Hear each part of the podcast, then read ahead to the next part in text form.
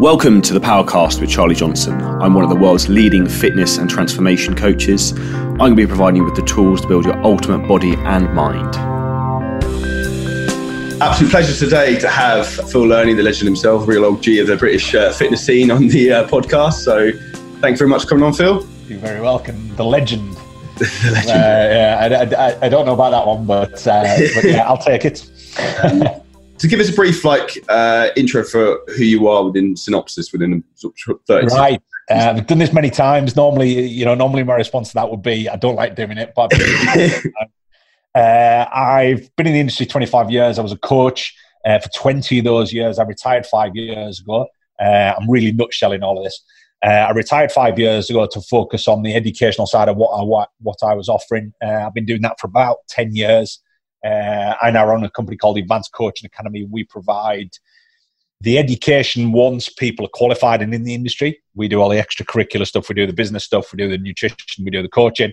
And in amongst that, we also do a lot of coaching assets. So we provide material for businesses uh, to help them scale what they're doing. So uh, things like lead capture, all those sort of things that if you were to look at like a marketing funnel, we do a lot of the stuff that's at the top of it, all the stuff that's going to create awareness around your brand and it's going to help get you out there and you know just for random people to go oh my god they've got something there that's of interest to me and, and just to get people watching and, and, and seeing who you are. So we do a lot of that stuff because obviously that's a, an integral part of the business almost mentoring we do.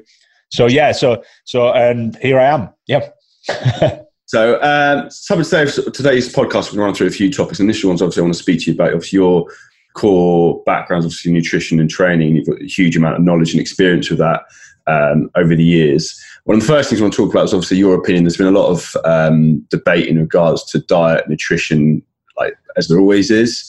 And it's always a very, very hot topic. What's your opinion in terms of like the optimal diet for most people in terms of fat loss? Is it purely a calorie deficit? And obviously, there's a big vegan hype and movement at the moment, um, which is another like thing that's popping out of the woodwork.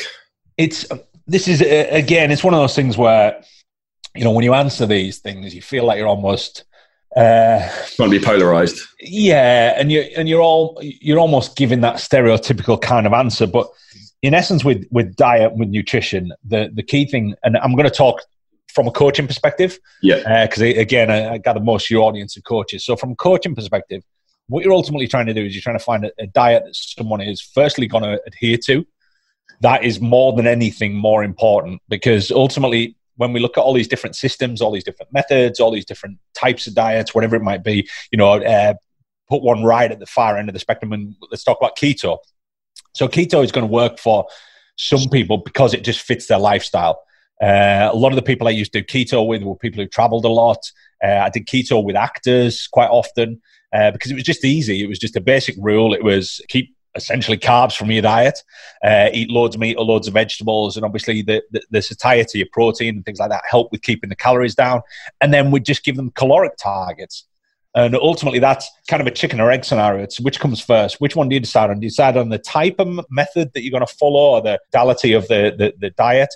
And then the calories, or do you pick the calories first and then figure out what, how everything else is going to fit? And depending on the population that you're dealing with, it depends on the, the extremes you go to. So, again, keto as an example. Keto was something that I would use, and again, I use the example of actors, is because it was short term. Is that I know the vast majority of people ain't going to, uh, they're not going to eat a diet devoid of carbohydrates for their entire life you know it's not enjoyable it's not sociable it's not it's not all those different it's, it's just not easy to do that unless you're controlling your own sort of environment all the time. And what we would do after that is we'd look at kind of general population. And, and, and a lot of when we take on a food diary for example we're not really interested in the foods they eat. We're more interested in the context in which they eat them. So we would look at behaviors we'd look at habits we'd look at all those different things. And we'd look at how do you frame a, a piece of food or how do you frame a, uh, an overindulgent food and, and, and why are they consuming that and, and what's the habit and the behavior that causes them to consume that. And we'd look at the habits and the behaviors a lot. The, the triggers almost as well. Yeah. So rather than just rather than just the foods and saying, look, you shouldn't be eating that, we'd look at why they were eating it. And, and we'd break all that down. And ultimately, again, we, we come all the way back, Charlie, to probably the, the, the really crutch of the answer is that we'd look at calories. You know, it all comes down to ultimately that energetic you know, uh, transference and, and going, look, what are you expending? What are you taking in? We need to figure that out, whatever way we look at it. That has ultimately got, got to be the, the, the staple of what we're trying to do. If we're looking at weight loss or we're looking at weight gain or whatever the goals are, calories are going to play that overreaching and overlying role, really. So, so we go about it in different ways, depending on the individual. You know, if I've got somebody who, who doesn't seem to have any kind of habits or behaviors around what they eat, they just eat as they go, it's very easy to move them onto a, a specific way of eating. Whereas somebody where there's a lot of ingrained habits and behaviors and they have a big social calendar or they have a, a working schedule that involves eating or drinking, it, it, it's much easier to look at those behaviors and those habits. So, so in a, in a kind of elongated way, which is which is the best. It's the one that works. It's the one that they adhere to, and it's the one that fits with their lifestyle at that particular point. Because remember, again, you'll have probably experienced this: is that that I found when I was when I was a, a, single bloke, I had a I had a job that was that was that I could control the hours of and things like this. Dieting was simple. It was that easy. Routine, uh, easy, yeah. Yeah, I just totally, I, I totally avoided any social gathering you know, people are like coming out for dinner on Friday. I'm like, nope. It was easy, you know, and and I could create my food in my Tupperware. You could take yourself out of the awkward environments. Yeah, so it was, you know, and then and then really life in many respects kicks in, and the, the there's other bits and pieces, you know, three kids have got you know married and, and and and there's other things to take into the equation and as a coach it's very important that you look at all those outside uh, variables and not make that assumption. I think you know a lot of people in our sort of sector make that assumption that you've just got to tell someone what to do and they'll go away and do it, but you don't look at what you're asking them to do. Because asking a, a, single bloke who's, you know, who, who, lives in a, a one bed flat and and you know trains nine times a week, you know, asking them to prep their, their food every night and sticking in some Tupperware containers, you know, is no biggie. But asking someone who's got to feed kids when they get home, they've got to get them up for school in the morning, they've got to, you know, uh, they've, they've got a partner who, who, who likes to eat out and likes the social side, and that was probably how the relationship started, and all those different things. So yeah, it's, it's kind of an elongated answer, but but yeah, we'd look at the context in which everything sits.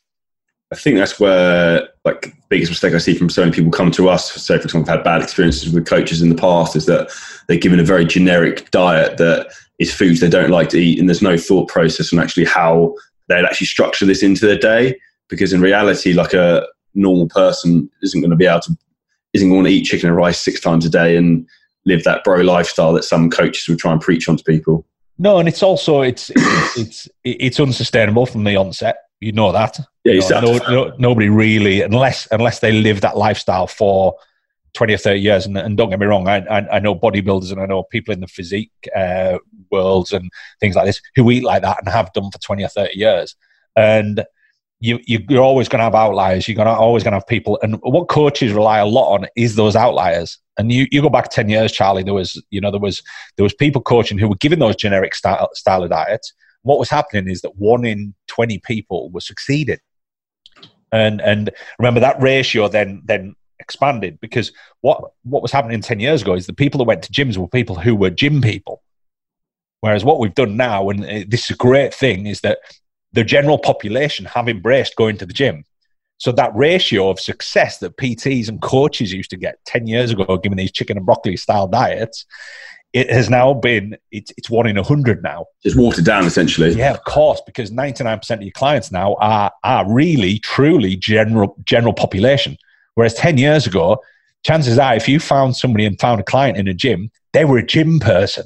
Yeah, they were serious. So it was a, it was a, it was a, less of an ask, right? So so the, you know the world has changed with respect to coaching. The world has changed with respect to the type of people we deal with, and and and it's had to evolve, and it, has got to evolve. And, and unfortunately, there's still people doing those old school sort of things, and hoping that one day somebody will will, will do it and follow it, and, and they'll get shredded you know, and, and, and I think, you know, maybe even the seminar that you came to, Charlie, is that I'll often throw it out as seminars and say, look, you know, if I'm thinking about a diet that's going to work, if I throw it out to an audience of 200 people and tell everybody that they're going to eat chicken and broccoli six times a day and they're going to go to the gym five days a week, every single person in that room is going to get results. You know, yeah, but the fact is, 99% of them ain't going to follow it. Mm. So what are we looking at? Yeah, we're looking at adherence, right? And structure around it. Do you think a lot of like obviously your big movement and background of what you do now, which is incredible, is educating people and providing the correct knowledge so more trainers and coaches can help people in the correct manner. Do you think a lot of people, maybe from the past era 10 years ago, are maybe very set in their ways that you have to still. Yeah, yeah. But again, I think it's a self, I think it's a self cleansing thing, Charlie.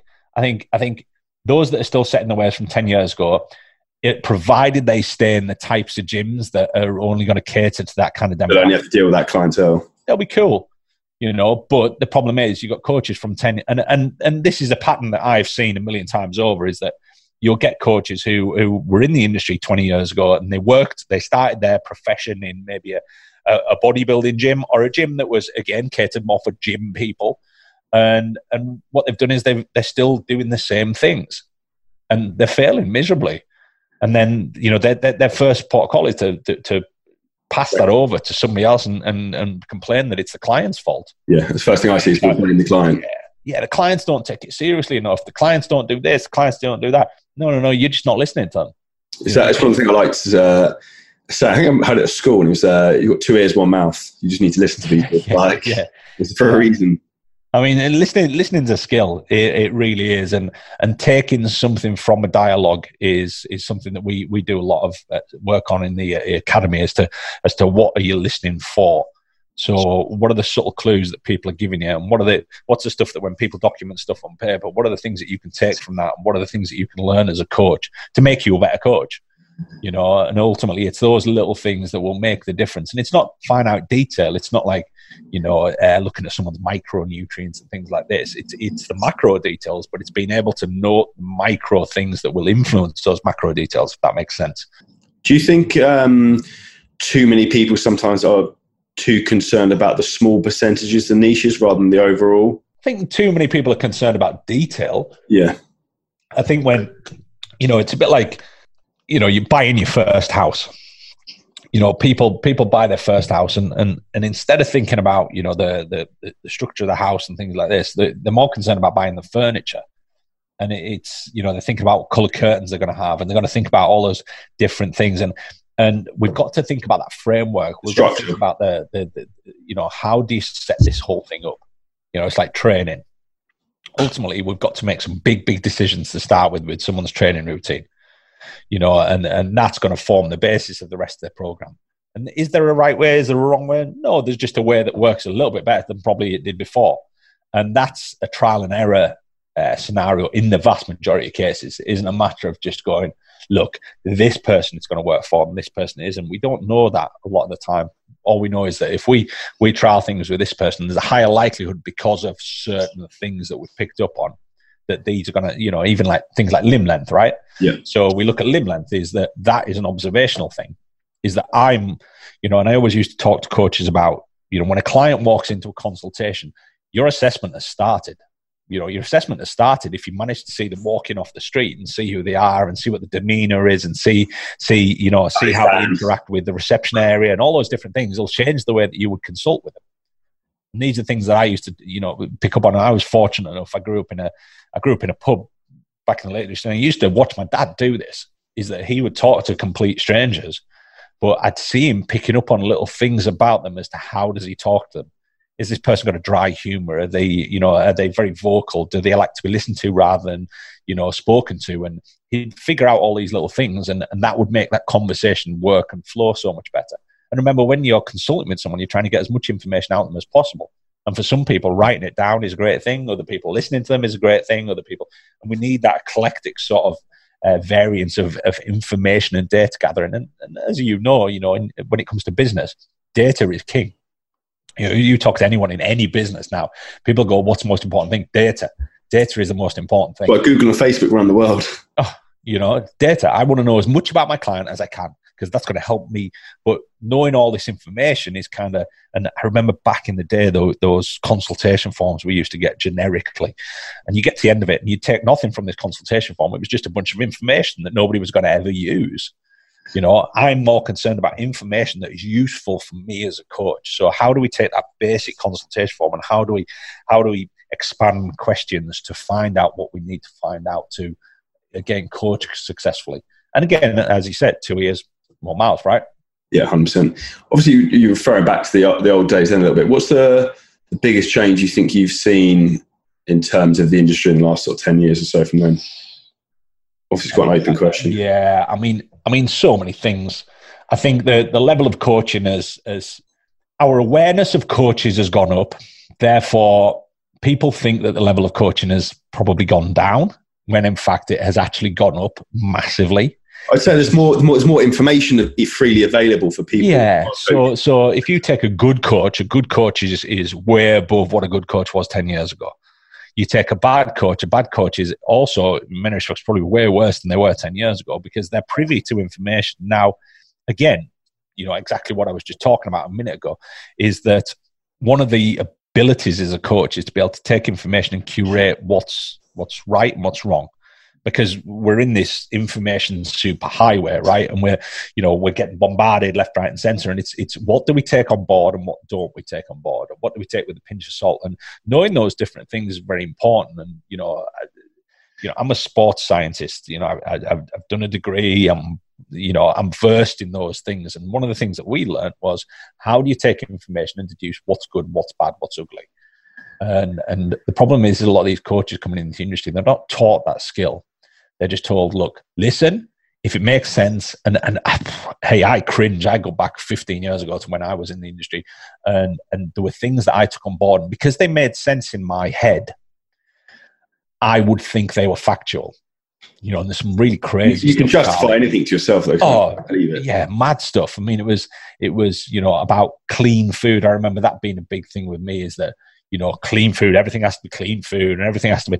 But again, I wasn't even sure of the definition of what clean food was, and that was the reality. It was just there, there was this and there was that, and there was no kind of in between. There was no, there was no uh, what determines what's what. And and again, we still hear that term today. People talk about clean food. Might define what clean food is. you know? Has it been wiped?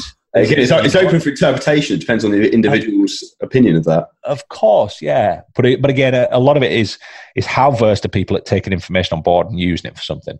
Because again, if we're bombarded with loads of information, we're just like anybody else. We're like the, the general public. You know, coaches like the general public. They can be coerced and convinced that something works. I mean, uh, you know, you, you, see these booty bollocks and all this stuff. Like. Yeah, but you see it on social media, and, and and you see these things, and you see these things people are talking about, and uh, there's a there's a movement guy. I remember this movement guy's been about you know probably 10, 15 years, and his stuff's horrendous when it comes to science.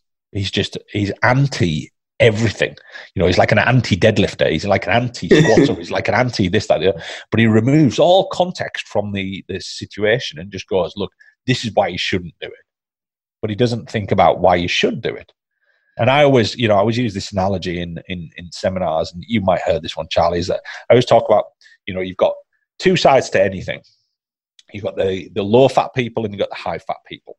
And, and they they're they're throwing these proverbial rocks at each other. And what a great coach is doing is standing slap bang in the middle and listening to both sides. And and they're picking up all these rocks that are falling in the middle, and then they're walking off, you know, smug as hell because they actually know both sides of the story. And they can take a and, and what you've got to do as a coach is you've actually got to throw yourself into the middle of that fight. Take the benefits from both sides. Yeah, you've got to you, you've got to get involved with that fight. You've got to be involved with it, but without being involved with it, if that makes sense. Yeah. You just got to listen. You got to sit. Sw- Switzerland neutral. Yeah, yeah, and it's it's this whole thing about don't you know don't argue with something you don't understand.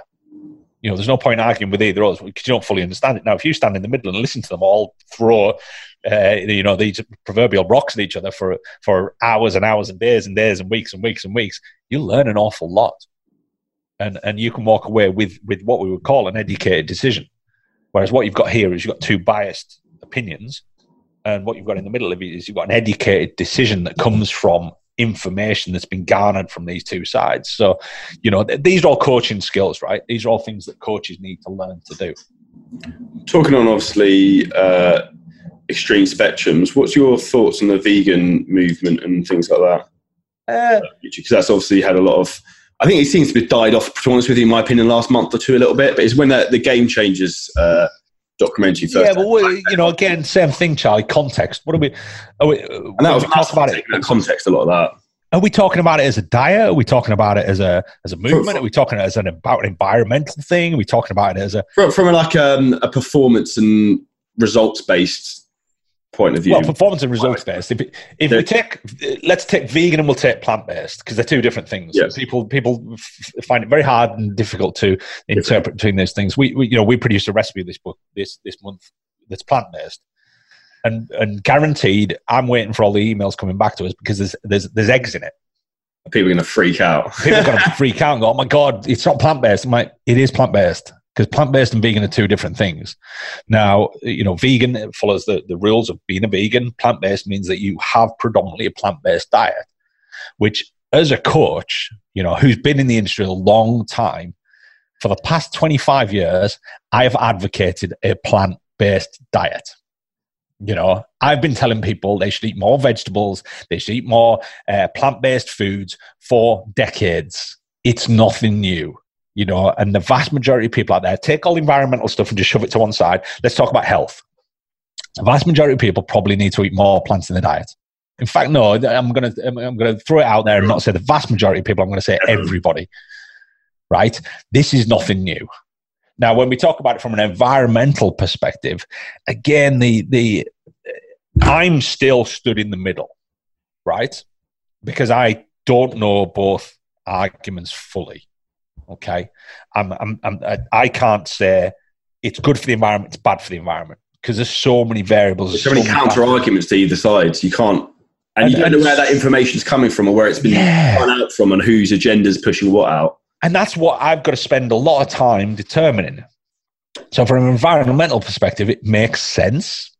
Right now, to me, it logically makes sense that we should probably eat less you know, animal based product and eat more plant based products. But again, that's something I've been harping on about for 25 years. You know, it, it, it's something I've always believed in. I've always believed in, you know, sourcing food, you know, and, and especially when it comes to animal products. You know, I'm, I'm, I'm big into, you know, talking about sourcing your food, knowing where your food came from, knowing, uh, you know, I came from a rural community, I came from a farming community, and, you know, I've been, I've, I've kind of been privy to every major farming or agricultural drama that's been for the last three decades. You know, uh, you know the foot and mouth thing, the you know uh, the mad cow disease, Creutzfeldt, uh, Creutzfeldt-Jakob disease, uh, all of these different things because they affected the farming community. And I've also had big discussions with several of my friends who are farmers uh, about organic farming and about you know sustainability yeah, and how it's all financially sort of subsidized, and whether it's you can actually make a living from it. You know, which is always the, the big question, and, and and this is the same in our industry. Is that is that there's a very very shallow line there between you know what's ethically and morally right and what's what's about just either making money taking advantage of people or or actually helping people and making a, a, good living out of it. And, and I think that's a that's a line that's crossed an awful lot in our industry and probably crossed an awful lot in the farming community as well. Is that where do you sit? And the problem is, is that I'm always going to look after my my family, my friends, my, my close knit circles more than anybody else on the planet. But I also want to help all those people outside of that initial circle, that small circle. I want to help all those other people outside of it. You know, we do the coaching stuff because I want to help people like you, Charlie, to to make a living ethically, morally, and also to be able to provide a quality of life to you, your family, whoever that you're responsible for. You know, that's a massive thing for me because that was ultimately why I got into the industry. And it is, you know, a, bog standard an answer that is people say, oh, I just want to help people. Like, you can't help people unless you you you have a business that is, you know, I was I spent 15 years in the industry struggling to make ends meet, and that was when I was a single bloke you know, and that was, you know, I struggled to pay my rent and I was working long damn hours. I didn't live an extravagant life. I didn't do any of these things. And, and I harp on about this and I tell people about this. And, and I remember, and, and what are we now? It must be seven, seven, eight, nine. It'd be about nine years ago. And I remember sitting in, in, in my flat in Elephant and Castle in, in, in London, uh, getting paid an hourly rate that was actually pretty impressive, an hourly rate, right? That didn't mean I was taking that home. It just meant that was my hourly rate. So people go, what do you charge per hour? I'd be like, bump. They'd be like, wow, that's amazing. Because they'd compare it to their hourly wage. And they think that that, but they didn't look at the groundwork. That the fact that uh, that hourly rate that I was charging, I was probably doing another hour or two's groundwork around that to provide the service that was facilitating my business. Preparing, yeah you know, so they, they, they probably weren't seeing all that. So so I remember about nine years ago, and I remember I had this I had this it was a Courvoisier cognac bottle, and I used to put change into it, and I remember not being able to pay my rent that month. And you know, at the time, I think I was I was my hourly rate was about sixty five pound an hour, I think, at the time, and I was busy. How old were you then, Phil? Uh, nine nine years ago, uh, I'd have been thirty three.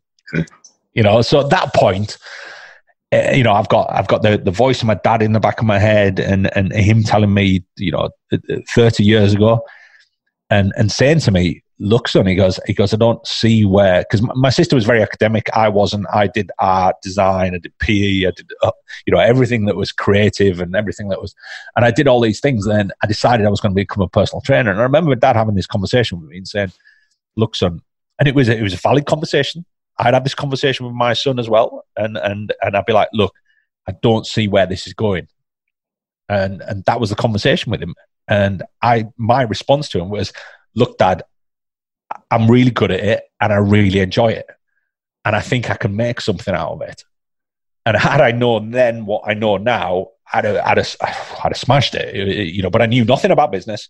I knew nothing about running a business. I knew nothing about anything. All, all I knew was I knew how to train people. I knew how to, yeah, I knew how to get results out of people, and I knew how to converse with people, which was a massive skill back then, which which I didn't know I had. I just did.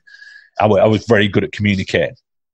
So, you know, I remember that conversation with my dad. So, it, you know, it, it's sorry, we've kind of gone off on a, a complete tangent there, Charlie.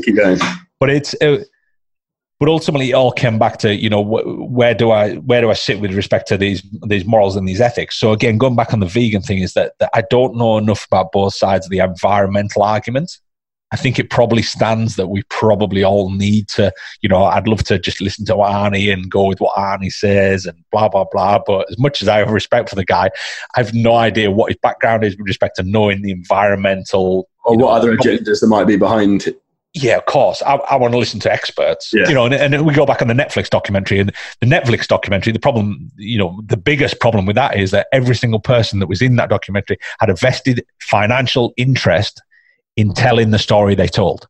Yeah. And straight away, you know, and and I remember somebody saying, "Well, you haven't even watched it." I'm like, "Well, I don't want to watch it." You know, because because I, I already know the I already know the cast, so to speak. And I'm like, I know the cast. I know none of them are experts in the field. Yeah, there was a couple of experts in there, but again, they had vested interest financially to actually uh, have that narrative. So it's completely biased. Yes, so it, it, it and, and, Netflix are renowned for this, and at the end of the day, it puts bums on seats, right? I mean, I, I can't even imagine. Attention, and we're having this conversation now, so it works. I can't even imagine the amount of viewers that that Game Changers probably had. I wasn't one of them you know, I watched little snippets, obviously here and there, but but I didn't watch the entire thing because I, I, think I've got better things to do with a couple of hours in my life. Uh, but again, people will then say, "Well, how can you form an opinion?" And and uh, because I know that the information is badly sourced, that's why there's, there's some poor foundations from the start. Yeah, so it's like what I was saying about standing in the middle, right, Charlie? Is that is that I'm, I'm doing this, I'm doing these, I'm doing these visuals right in front of me here. I'm realizing that half the people listening to this are probably not going to see a thing, a single thing I'm doing. But uh, you know, it's like that standing in the middle sort of scenario. Is that you've got to know where that information is coming from. Is that somebody can shout an argument for anything? Is that you know? Uh, I remember one of my clients lost about nine stone and he'd still go into his office and he'd still get that same person walk up to him who was an avid cyclist who would tell him, "You need to start cycling. That's the way to lose weight." And and it was just it, it was just funny. He used to come and tell me this story. He goes, "Yeah, he came up to me again today and said I should start cycling because because it, it's the best thing for weight loss." And it, again, there instantly we've got an example of somebody who we probably shouldn't listen to. Yeah. We can entertain it, of course, but we probably don't want to take that as, you know, that is you know as it is right i think it's one of those things people need to be very aware of is that everyone's going to have an opinion on you trying to change yourself and whether their opinion is correct or valid is is often open for interpretation yeah, and and again, and, and again, I you know I use this word an awful lot, Charlie. Use the word context, right? Yeah, is that what's right for one person isn't right for another, and at the end of the day, you know, uh, we talk about i put a post yesterday about you know uh, body acceptance people are talking a lot about body acceptance and blah blah blah and i'm like look at the end of the day you know i'm in the health industry that's that's what I, I do. I, I, look at people and I try and make them healthier and I improve their quality of life and all those different things in, in, in on many levels. You know, I'm not just looking at people being uh, able to you know move around and play with the kids as they get older and and be able to uh, live this long you know high quality life but also uh, we need to look at the other aspects of life is that you know finances are, are an aspect of life. So part of the, the service that we offer is to help coaches with their business because ultimately that great coach will leave the industry if they can't afford to put a roof over their head. You know so it all you know it's how does that context sit in there? So did you find that was a something you struggled with initially when you moved into the training industry? Then, like how to actually set yourself up and run yourself as a business? Was there a? I didn't have a clue, Charlie. I just uh, I turned up and I trained people. That's all I did. How how all did you improve on that? Is that from working with people or hiring mentors yourself? Or? Yeah, I mean, you know, my whole educational journey was to get better as a as a, a coach and uh, and uh, around coaching and nutrition. Those were the two educational platforms I looked for. So therefore, I became better at delivering those two particular services. But the problem was the overlying service to all of those things was business, and I knew nothing about it. And the problem was is that, and I was very fortunate, and and and I look back in retrospect about this, and I talk about the the, the, the kind of journey of this. Is that I've been very fortunate, and and fortunate's a funny word in that was I fortunate or was I did I position myself right or whatever? You know, you can argue both sides, but what happened is that I've never been to a facility where I haven't picked up clients very, very easily. And and I've always picked up clients. I mean, the the, the big place I moved to in, in London, and I've talked about this a million times over, is the first place I moved to in London. I had a waiting list within three weeks of being there, being there, and there was people who'd been there coaching for ten years who'd never had a waiting list. And and I went in like a bull in a china shop, and all I did, I, I just walked around the place and introduced myself to everybody. That's all I did. Start conversation. Because, yeah, because people were, people never going to hire a coach they didn't know. Hmm. Basics, right? You know, nobody's going to hire a coach they don't know. And somebody, and somebody, somebody's certainly not going to hire a coach who looks like they don't know anything about them or who they are or, or whatever it might be. And what you're going to remember is that the vast majority of clients that walk into a facility are probably in their 40s, you know, 30s and 40s in most commercial facilities. Most coaches are in their early 20s. So that conversation probably isn't just going to fire up on its own. You've got to instigate that. And, and I just went in and, and, and, again, growing up in the pub industry, watching my dad talk to complete strangers for years and years, it was something I was really good at and I didn't realize. I was just good at that. You know, so I used to I used to go into and, and I remember the, the third space where I where I started in London and well, I didn't start there, but that was where I inevitably sort of ended up, and then went on to to UP, and it was that commercial gym, and I'm like, I've came in, nobody knows anything about me, I'm brand new, I'm the new guy, and and it and it annoyed the hell out of all the other coaches. Did you secretly love that though? Uh, no, because I wasn't, you know, I don't have that sort of narcissistic yeah. tendency that I, I, I kind of, maybe I did deep down, maybe there was something there.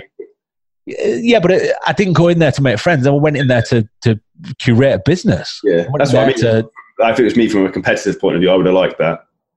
Yeah, yeah. I think when I look back at it, when I talk about it, it there is kind of a little. You're smiling. That's a yes. yeah, there is a little something there because no, because because it takes me back to a story that that one of my clients, one of my very good clients, told me years later that the week that she signed up with me, she got a phone call from two of the coaches. So they got out their way to go in, which data protection wouldn't permit now, but they went into the back end of the, the, the membership system, got her phone number, and phoned her up and said, You shouldn't train with this guy. And they just speculated. They were like, You shouldn't train this guy. Because at the time, I was doing a lot of powerlifting. I was quite a big, big sort of unit. And they were like, You don't want to train with this guy. He's just a bodybuilder. And the irony was, I wasn't even a bodybuilder. It was, it was just, it was. They were like, you shouldn't train with this guy. He's just a bodybuilder. He's going to put you on this kind of diet. he's going to make you do this and do this and do this. And obviously, this person wasn't looking for that kind of outcome. You know, they weren't wanting to be a powerlifter. They weren't wanting to be a bodybuilder. They just wanted to get in great shape, which, which inevitably they did. But, but it was, it was funny. And uh, you know, I remember the, the, the trainers, and, and that's an insecurity.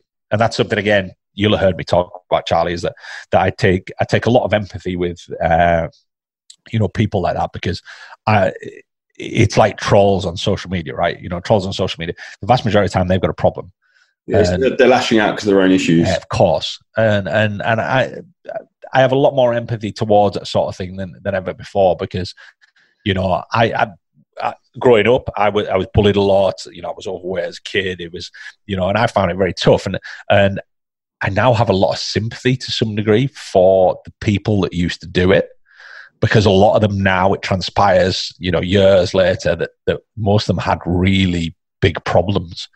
And you know it was it was either family life it was either personal life it was the either mental problems it was you know all these different things. But each each one of them had some challenge some kind of issue as to why they did it. And and now i'm more i err on the side of caution and i'm like look you know uh, these people clearly have problems and, and if i have to distance myself i distance myself if i if if if i've got the time and i i feel like i can you know bond with these people in some way i might even ask them and say look you know, is there anything I can help with? You know, I remember a guy having a real vicious attack at, at me, my family, everybody on social media. Even went onto a load of pictures of my, uh, our newborn baby and, and, and put all these, you know, horrendous comments up about it. And I just reached out to him and I said, look, you know, what's, you know, is everything okay? And he literally just spilled everything and and he apologized and he was like look i'm so sorry and he deleted all the comments and blah blah blah. This was just a guy having challenges.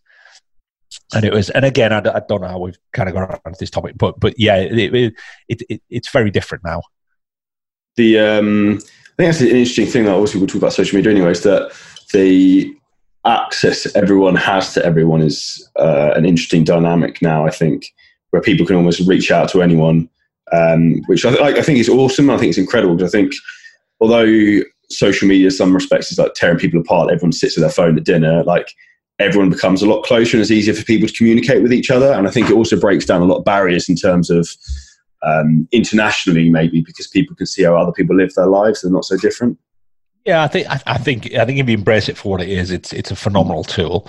I think it has its disadvantages, but like anything, you know, I'm sure you, you know when the telephone first came about, you know, people be they have crank callers, and yeah. and I'm sure you know, and it, it and, and it's scaled because obviously now it's a different thing. It's not you know, you can imagine that crank caller do it, you know, dialing. And, and, and, for those of you listening to this rather than watching it, it's it's like those old school phones where you used to have to dial a number and wait for it to come all the way back before you could dial the next number. I remember my nan had one of them. Yeah, yeah. Well, I remember having one myself. So true. a, I think there's an age discrepancy there, maybe Charlie, but uh, it was.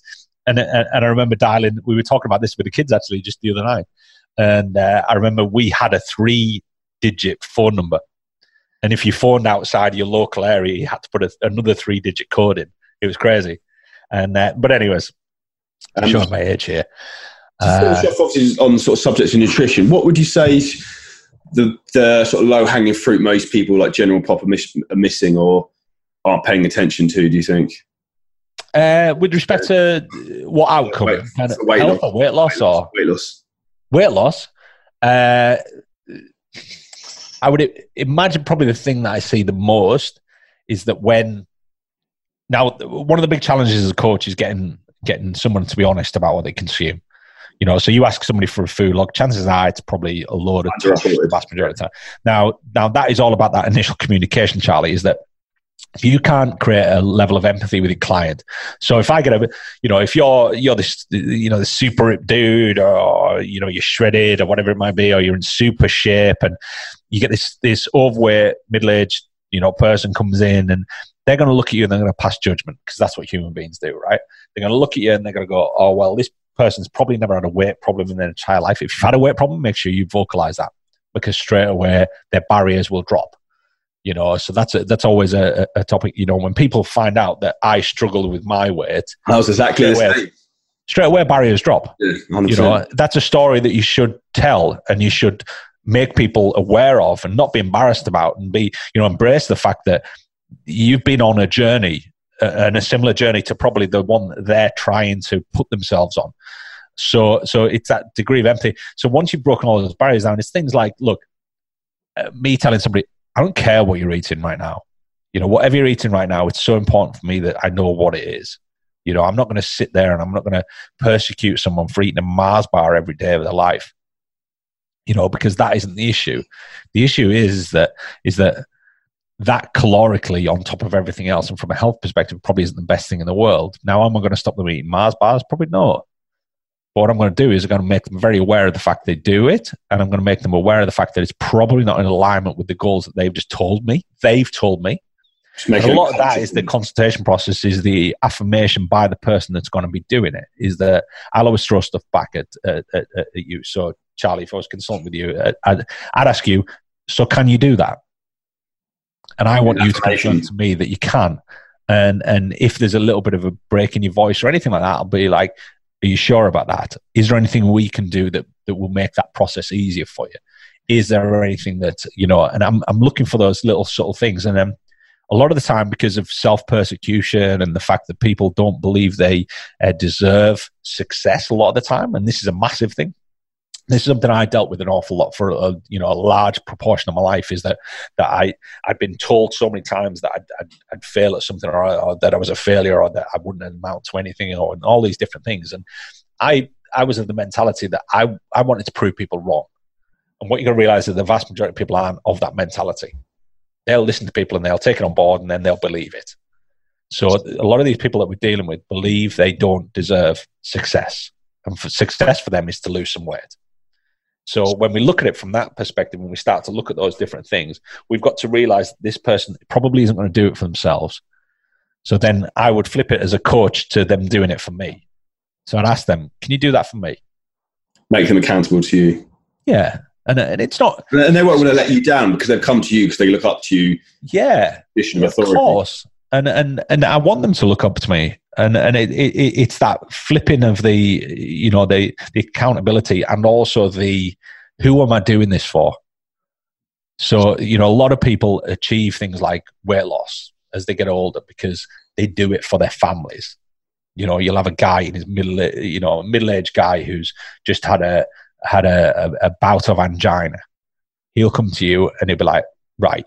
The issue here isn't the fact that I might drop dead tomorrow. It's the fact that I might drop dead tomorrow and I'm going to leave three kids, you know, my wife, I'm going to leave, you know, and, and all these different things start to point. go around the head. And then yeah. all of a sudden it, it becomes a, a selfless yeah. thing that you're doing instead of a selfish thing. You know, I always talk about bodybuilding. Bodybuilding is a selfish thing, you know, because it, it, you've got to be so self uh, Eh, orientated, you can't consider other people a lot of the time. You can, but it's not going to really change much that you considered them. it's not really going to change. You still, you still what you still do what you want. Yeah, yeah. So, so whereas whereas a lot of the time, health is about a selfless act. Is that you know me and my wife talked about this yesterday? Is that the most important thing for me is that that I'm mobile. I'm able to be around for my kids. I'm able to be, you know, around for my wife. Uh, those things take way more presence than me, you know, rocking off to Ibiza, whipping my shirt off, and everybody around the pool seeing that I've got a six pack. Mm. You know, when you look at it and you talk about it in that sense, you're like, oh, okay, yeah, maybe life's got a little bit more to it. Right, at the end of the day, this is this break things down like that. It's, it's yeah, and it's it's this thing where you know there's nothing wrong. You know, don't get me wrong. There's nothing wrong with being in shape, and there's nothing wrong with you know uh, if uh, as people say if you're going to you flaunt it. But it's it's but at the end of the day, it's it's like uh, clothing. Let's look at clothing and and and take that into again context. Is that people will wear something and then they're so consciously aware and think that everybody's aware and remembered what they were wearing, that they'll never wear it again. Oh my God, I wore this. I've worn this so many times and everybody's acknowledged. You know, if you ask me in two days' time, Charlie, what was I wearing for the podcast interview? And the thing is, I'll remember it now because I can see it. but if, if you just off the cuff ask me, what was I wearing? I won't have a clue. And this is the reality is that people don't acknowledge the things that you think people acknowledge. You know, people are like, oh my God, I can't go out because my, my nails aren't done. I can't go out because my, my hair's not done. I can't go out because, you know, and, and people don't acknowledge these things. You know, people it's like too paranoid. It's like your footwear. It's like you, you know, the, people don't acknowledge what people are wearing on their feet. You know, and, and when you when you fall into that, your whole outlook on things changes. You know, I my wardrobe is literally and and you're actually you're actually privy to a very colourful T-shirt right now. So I was quite impressed with that one. It's, uh, yeah, if anyone who's not, who's not uh, can't watch it, it's uh, Blood, Sweat, Respect from Under Armour. It's the Rock T-shirt, isn't it? yeah, yeah, yeah. it's pretty Yeah, badass. so- But but my wardrobe is literally just black T-shirts. Yeah. I've probably got. I reckon I've probably got twenty to twenty-five plain black T-shirts, and I wear black T-shirts, jeans, and a pair of trainers. And the vast majority of the time, I wear. You know, I have quite a collection of trainers, but I will. The vast majority of the time, I'll wear one of probably three pairs. So every time somebody sees me, and and I'm, I remember going to a seminar. I think earlier this was it. No, it can't have been this year. It would be late last year. It must have been. And I remember thinking to myself, "Oh my god, I've got a picture of myself at a seminar three years ago wearing the exact same pants." Got your value for money out of them. Yeah, but this is the thing. I'm like, you know, and, and this isn't about being tight. It's not about being, you know, untrendy or not keeping up with trends and blah blah blah. But but it's it's about the fact that I don't really see the point in spending money on this massive wardrobe of clothes that I'll never actually wear. I work from home. Yeah, You know, so I'm, I've actually got trousers on today. You know, not to. I'm not normally in pants, but I, you know, I, I quite often just be wearing shorts. Yeah. I wear shorts and I throw a t-shirt on. And to be fair, the hat I'm wearing today, I only put the hat on because I can't be asked to do my hair. exactly the same. You know, and that's and that's that's it. You know, I come downstairs, I work, I work from home, and and the only time I ever put trousers and shoes on is to go out the house. You know, and and and that's my work outfit, so to speak. And it's you know, it's a funny one because your perspective on these things changes as you get older, and and you know, finances and blah blah blah is that you know and i talk about the the shoe thing because i know i know a lot of people in the fitness industry and you know when i started jordans were a big thing right? You know nike air jordans. You're talking 150 quid a pair minimum right? And i'd be saying to a coach look i'm doing a seminar that's 150 pound that's a, that's eight hours of education that you're not going to go to because you want the new next new air jordan release It Makes you laugh, doesn't it? and and but as you get older, you all of a sudden you're like, oh, I get what he was on about there. Yeah. Is that I could have invested eight hours into my, you know, and learned a bunch of stuff about my business, and and actually probably right now be able to afford ten pairs of Air Jordans. Yeah. And it's about investments, right? Return on investment. Investments in time, investments in money, and hell, you know, if I if I knew back then what I know now, I would have so much more money in the bank because I just spent money on tat stuff that I thought I needed and I didn't. I think uh, something's been very eye opening for me. I've travelled a hell of a lot the last six months, and when you are on the road pretty much all the time, you suddenly realise how little stuff you actually really need, and like what is important to you. So like, as long as I have a few sets to close my laptop and a charger, my phones, like I don't really need much else. Oh, I'm, I'm you know. I'm, I'm the most efficient packer in the world. I forget most of my stuff, so it's, it's that's why I'm pretty efficient. But Well, I'm like, I'm like, do I do I pack this black t-shirt or this black t-shirt or this black t-shirt? And it is, it's like that thing. It's like that thing where you know, you, it removes think as decisions you have to make. yeah. What do you say? It removes decisions you have to make, like decisions. Yeah, of course. I'm like, you know, I, I, I don't have to think, oh, should I wear that today, that day? I'm like, no. It's like these, the, you, you see these the pictures in movies of, of people when they've got all the suits lined up and there's like 10 of the same suit. it's like, you know, and it is, it's like that. You know, all of my trainers are black high tops with white soles. Easy peasy. I know it's get you for Christmas then. and Um, it's it, but it is it's these it's it, it's these basic things that all of a sudden you know you look at and, and, and people always talk about you know what are the, the the the characteristics of people who are successful in business and things like this and and you know I've been around a lot of people who are, who are worth an absolute fortune and you have two ends of the spectrum you have the people who are very flamboyant and buy everything and you know uh, uh, one of my old clients they used to have uh, they used to get the Gucci Gucci used to send them every item of clothes out there, new season range. They actually used to send them them.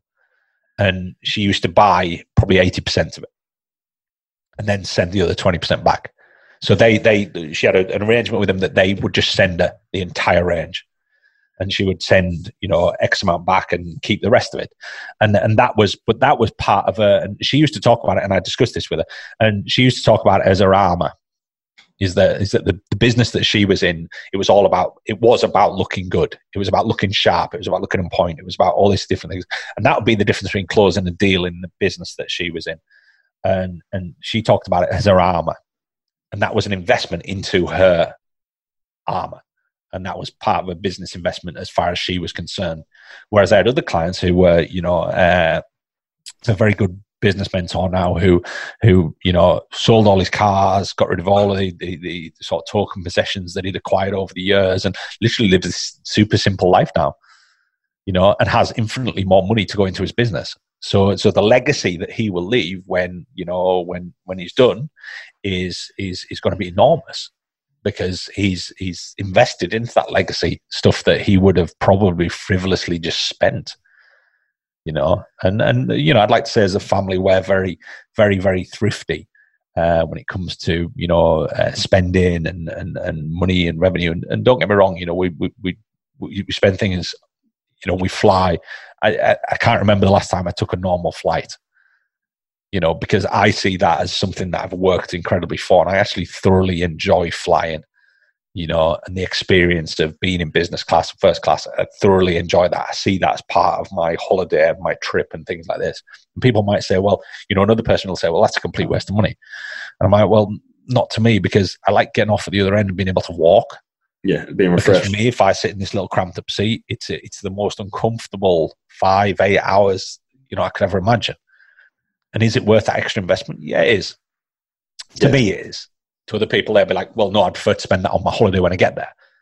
You know, but uh, ultimately, it's that pot that all of that comes from. It's your decision where you want to invest it or spend it or whatever it might be. Yeah, it's all relative, isn't it? Absolutely, right. Uh, taking things back to training, but obviously you mentioned briefly in terms of you were uh, a powerlifting background. Do you think uh, strength training plays a huge role for the majority of people when it comes to fat loss and building muscle, where people tend to shy away from heavier training, perhaps? Uh, when it comes to fat loss, not necessarily, because fat loss is you know it's just that, that en- it's that energy equation and it's, it's a nutrition thing. So does it does it have to play a role? No. Would it play a valuable role? Yeah, it probably would. Uh, is it again? Is it right for everybody? No. Uh, depending on where somebody's stage of life, uh, the physical attributes. You know, if I'm working with somebody who mechanically is fairly sound, yeah, totally, I'm going to go into that. But I'm not going to take a a fat loss client who's came into me, and, and I see this a lot in coaching.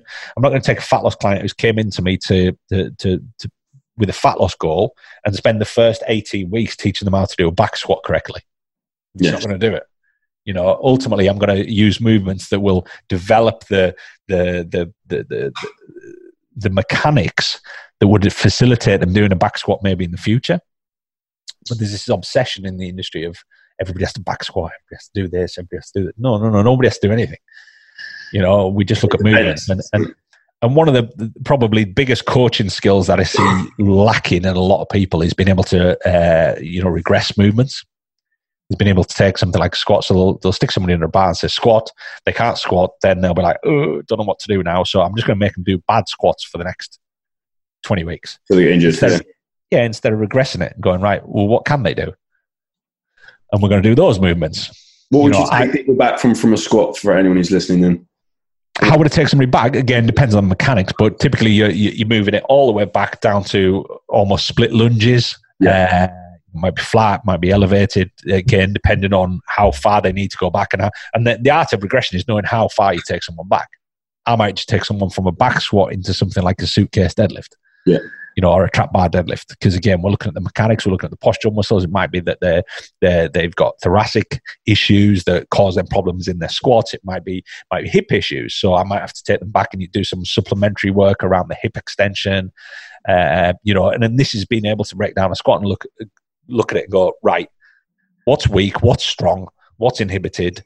You know, what's over dominant? You know all of these different things being able to do that and then then then you regress it to wherever they need to go to but essentially, you know, take someone again. If we generalize, uh, we'd probably take someone down to something like a chair squat, which is just basically sitting down, standing up, or we might take them back to single leg, you know, derivatives like step ups or lunges, you know, an elongated walking stride, and then work on that from there. I think the most, the majority of people aren't aware, like particularly when they're working with a trainer, if they're not forced to do so, how maybe unilaterally they've got issues strength strength differences side to side, which can cause massive problems. Yeah, yeah, and, and that's a longevity thing. I think that's a that's a something where these kind of issues won't rise until you're probably in your forties, your fifties, sixties, And and these are things where you know inherently, you know, most of the clients that I dealt with in their fifties had had problems that had arisen from bad movement patterns for decades. You know, they hadn't just all of a sudden gone, oh my god, I've injured myself. You know, so realistically, again, this is the like you know like posture. Coaches say, "I'll fix your posture." No coach is ever going to fix anybody's posture. Not in the gym. They're just not because you know this person's in a in a bad postural position for probably here's me sitting up right.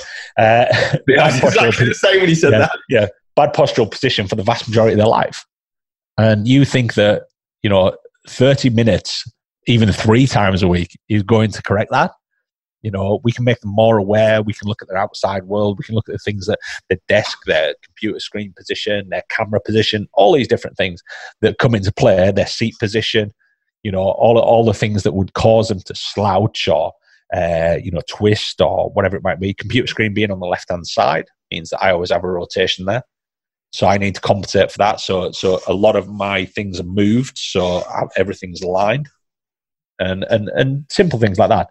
Uh, so it's you know for a fat loss client, what do we you know we're looking at they're moving, and this is where our understanding of movements has got to be fairly strong, so we can regress them and move them up to a squat.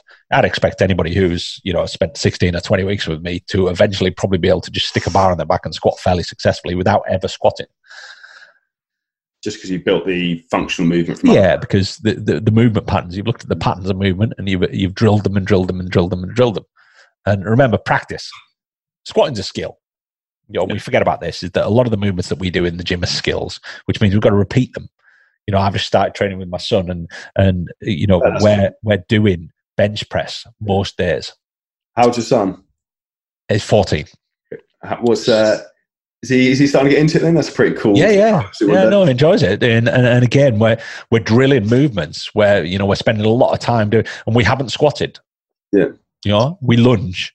That's what we do. We lunge. We do lots and lots and lots and lots of lunges. We do lots of hamstring work, and we do lots of because you know, these are the things that, and then, you know, he'll be telling me, he'll go, oh, yeah, but my mates are going to the gym and they're all squatting and they're bench pressing and doing all these different things. And when we're doing a bench press, you know, we're mechanically doing a bench press. We're yeah. doing a bench press perfectly. Yeah. You know, there's there's none of this, oh, put as much weight on the bar as you can and move it from A to B. Hope for best. You know, and, and I'm teaching him that because I know that inherently, and to be honest, I probably wouldn't even step foot on a bench press with him for a long time. But the fact is, I'm, how would I say, I'm compensating for the fact that all of his mates are probably doing it. Yeah, so you know he'll end up doing it anyway. So he's going to end up doing it anyway. So I, I would like to think that when he does do it and when he goes and trains with his mates, because ultimately he's probably not going to train with his dad for forever. So so I, to me, I'm like, look, eventually he's going to go and train with the mates, and I'd like to think that the movements that That's his mates are probably doing, he's going to be able to execute pretty damn well. Yeah, and he'll show them all up. Yeah, yeah, yeah. Any, any advice for anyone in a similar situation with kids? Like a lot of people are very anti children weight training. It's quite a fascinating thing. That's awesome, to be fair. You got any advice for anyone who's like, you get a lot of pay? I even remember when I started training when I was young, I don't know, 14, 15, my like my mum was having kittens that you're going to. I remember remember when I brought my first p- tub of protein. Oh yeah, hundred percent. Like, oh my god, what is that? Yeah, uh, I'm like, it's powdered milk, mum. it's literally powdered milk. I said it's in baby food. You know, it's in baby formula. I'm okay. And, yeah. and, and, never mind the creatine argument, that was a whole different ballpark. Yeah, we'll be in there. And uh, but anyways, uh, yeah, with, with, kids, I mean, you know, there's there's there's massive, massive evidence, and again, this is the two sides, and this is something I understand an awful lot about, is that there's massive evidence to prove that there is no detrimental effect to kids doing resistance training. There is actually more detrimental effect to kids doing things like bounding, jumping, you know, uh, dropping movements, things like this. So, so the stuff that they're typically doing at school is actually in many respects more risky and more damaging than doing controlled resistance training. Because uh, remember, it, again, I'm, I'm, I'm, going to do a demo here, kind of on my desk that the people listening more well here. But it, I always use the analogy of a pencil, right? So if I want to break a pencil, what do I do? Do I hold both ends and try and bend it, or would I be better off actually just whacking it against something and snapping it? Now, if we whack it against something, that's the stuff that your kids are doing on a daily basis. They're jumping up and down and they're hitting their joints and blah blah blah. And people talk about things like you know bones bending because of resistance training.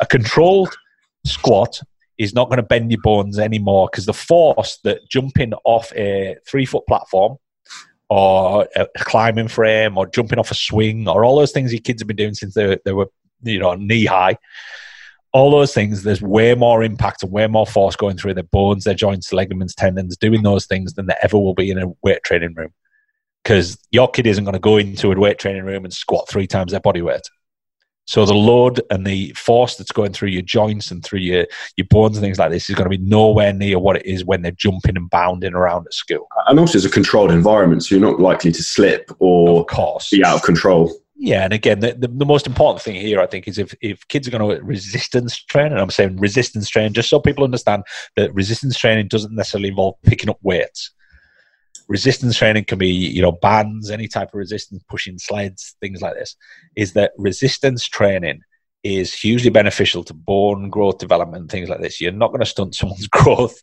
by weight training you know and evidence supports all of this so you know it's I would say go for it. Uh, resistance training, I think, will be a big thing that we'll see, particularly with kids in the in the in the future. And also, you know, it's not like, you know, and another discussion we had, you know, not so many nights ago is that when we were young, we would play in the street.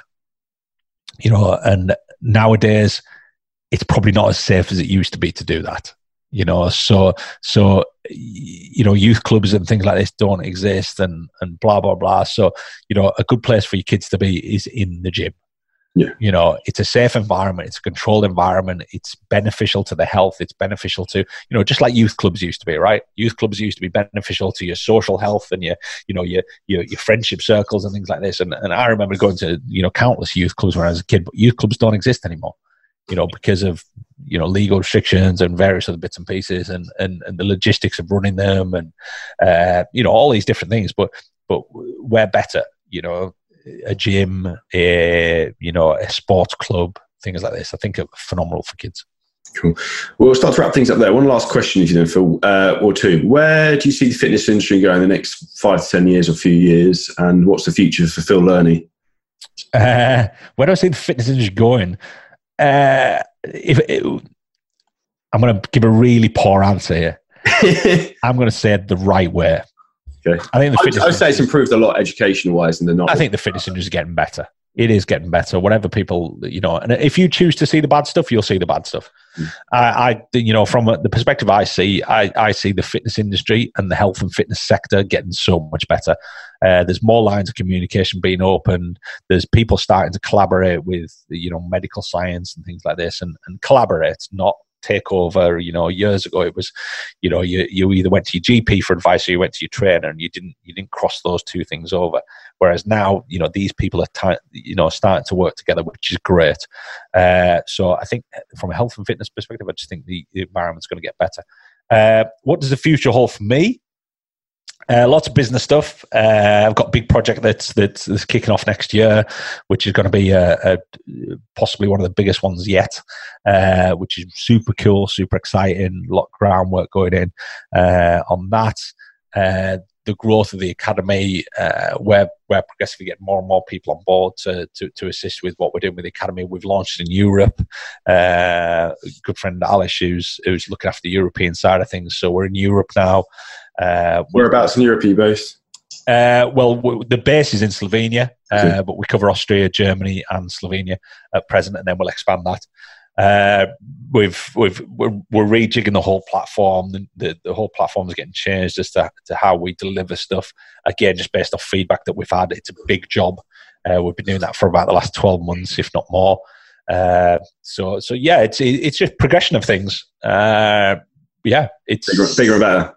Yeah, bigger and better. You know, and and again, trying to facilitate a, a better quality of life for my family uh, from a personal perspective uh, by again, hopefully resonating that that sort of stuff outside of that and, and doing the same for other coaches you know because that that is the intent of, of, of what we do is to you know improve the quality of lives of the people that we serve because we're in the service industry and that's that's what the service industry is about it's helping people ultimately. Um, how can people find out some more information about you, Phil? What's your Instagram, your website? Instagram is at the PT coach. Uh, again, most of my Instagram is focused towards the, the, the, the professional sector of what we do. But again, there's a lot of take homes there for people who probably uh, are trainees or people who are interested in nutrition, and things like this.